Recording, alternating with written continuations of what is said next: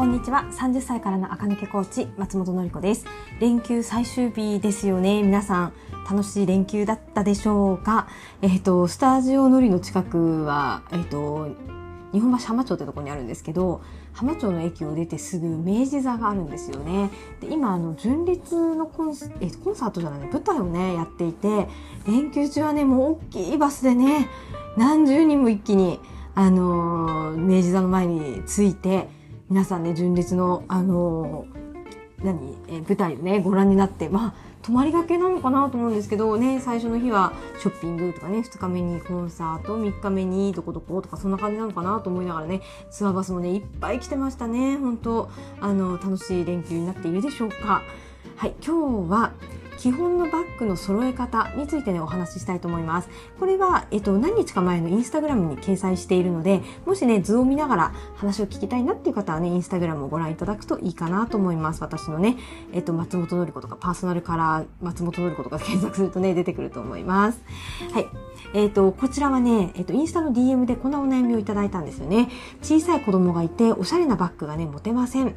基本のバッグ、どういう風にねバッグを揃えていったらいいか教えてくださいっていうね質問がありまして、それに答える形で投稿を作りました。皆さんもねそういった疑問点があればインスタグラムのね DM なんか全然いただいて大丈夫なので DM ください。 DM はね割とチェックしてるので、たまにね何日間か見てないことがあるんですけど、割と私がねチェックしてる方だと思います。はい、カバンの揃え方ですけど、私もねあんまりこう整理して考えたことはなかったのと、あとはカバンってやっぱりかなり趣味が出る部分、流行りもあるけれど趣味が出る部分なので、これがねマストみたいなことはないかなと。あと仕事によって必要なカバンがね、また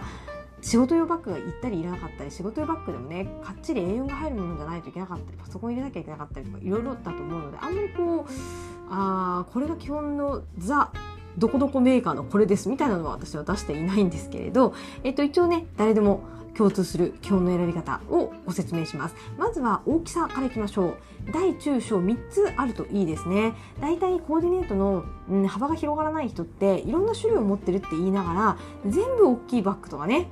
そんなことがあるんですよね。カバンいくつも持ってますって言って全部大きいトートバッグですよね。それ役割も一緒で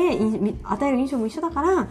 4つ持ってたって1種類としかならないですよっていう場合があるんですよね。そうするとね、前も言った通りコーディネートって掛け算なので、トップスがの種類、ボトムスの種類、靴の種類、カバンの種類、アクセサリーの種類の掛け合わせで何百コーデって作っていくってことになるので、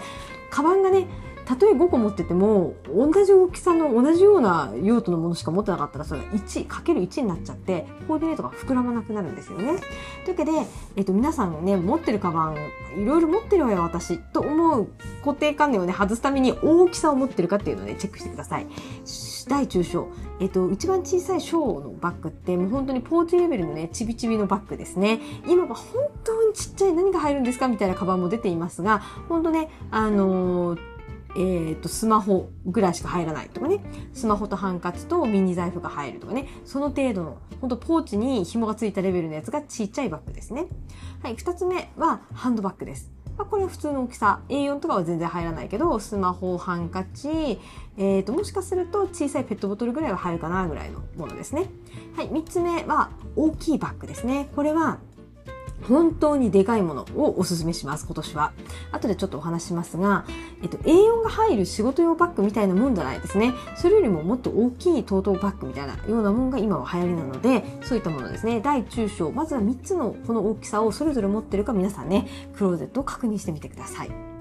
特にママは3番目のね、大きいバッグだけになりがちなんですよね。それはそれでね、おしゃれに見せるコツはありますが、大きいバッグ以外にちっちゃいの持ってたかなと確認してください。持ってなかったらちっちゃいの買った方がいいですね。じゃあ次。それぞれのバッグ、大きさは分かった。次にチェックすべきなのは色なんですよね。色も揃えていかないといけないんですが、やはりね、おすすめは、揃えるべき色は、黒、紺、グレー、ブラウン、ベージュあたりですね。ベーシックカラーの中から、まずは揃えてください。で、黒はどのチームも持ってていいです。パーソナルカラーが何であっても黒は必要なので、黒いカバンと黒いシューズはいりますよね。じゃあ他、紺、グレー、ベージュ、ブラウンはどうするかっていうと、これはね、ご自身の良かったらパーソナルカラーの色で選ぶといいですね。紺は派手紺だとスプリングだし、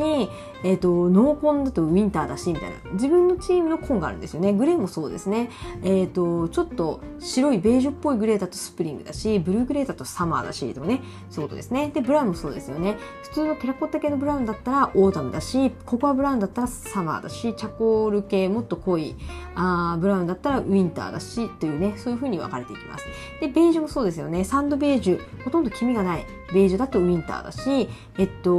かなりねエクリューみたいなね黄身の強いベージュだとスプリングだしとかね、そういう風に自分のチームのベージュ、自分のチームのブラウン、自分のチームのグレー、自分のチームのネイビーっていうのがあるので、それでバッグを揃えていただくといいと思います。でこれは全部黒で大中小のバッグを持ってもいいし、黒いミニバッグ1個、グレーのハンドバッグ1個、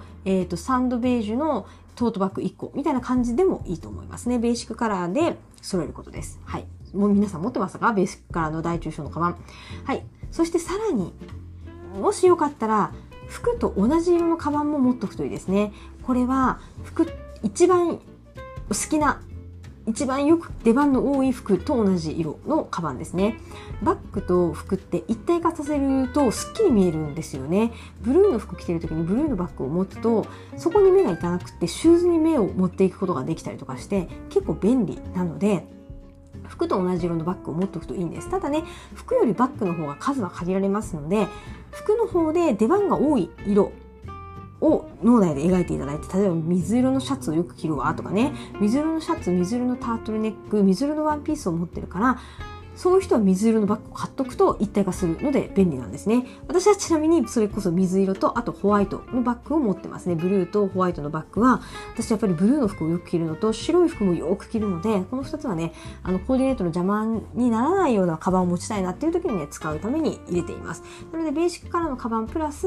自分がよく着る服の色のカバンを持ってるなと思ったら、大体その方はね、カバンも大体揃ってるんじゃないかなと思います。あとはもっともっと詳しい話をするとカバンのテイストですよね。マニッシュ、ちょっと四角いものを持ってるのか、それともちょっとこう丸いようなねバスケットみたいなフェミニンなものを持ってるのか、そのあたりも本当は加味していくと、もうちょっとね、どんな種類のバッグを持ってるかっていうのは細かい格子状に分かっていくんですけど、まあ今日はそこまでねしませんがね。はい。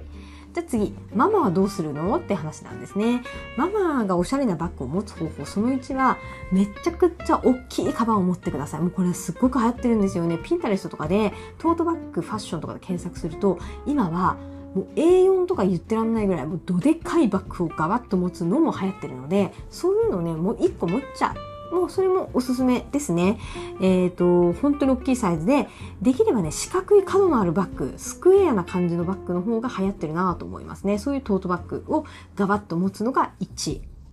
はい。その2は、チビバッグとサブバッグを持つですね。チビバッグの方には、ショルダーのちっちゃいバッグですね。スマホと財布だけ入れて、で、もう一個はサブバッグですね。肩からかける、本当に薄いトートバッグのようなものですね。このサブバッグの選び方も、やはり、服と一体化する。特にね、トップスの肩にからかけるので、トップスと一体化するものを選ぶといいですね。なので、まあ、白とかベージュとかグレーとか、そういったものだと、割とね、どんなトップスともね、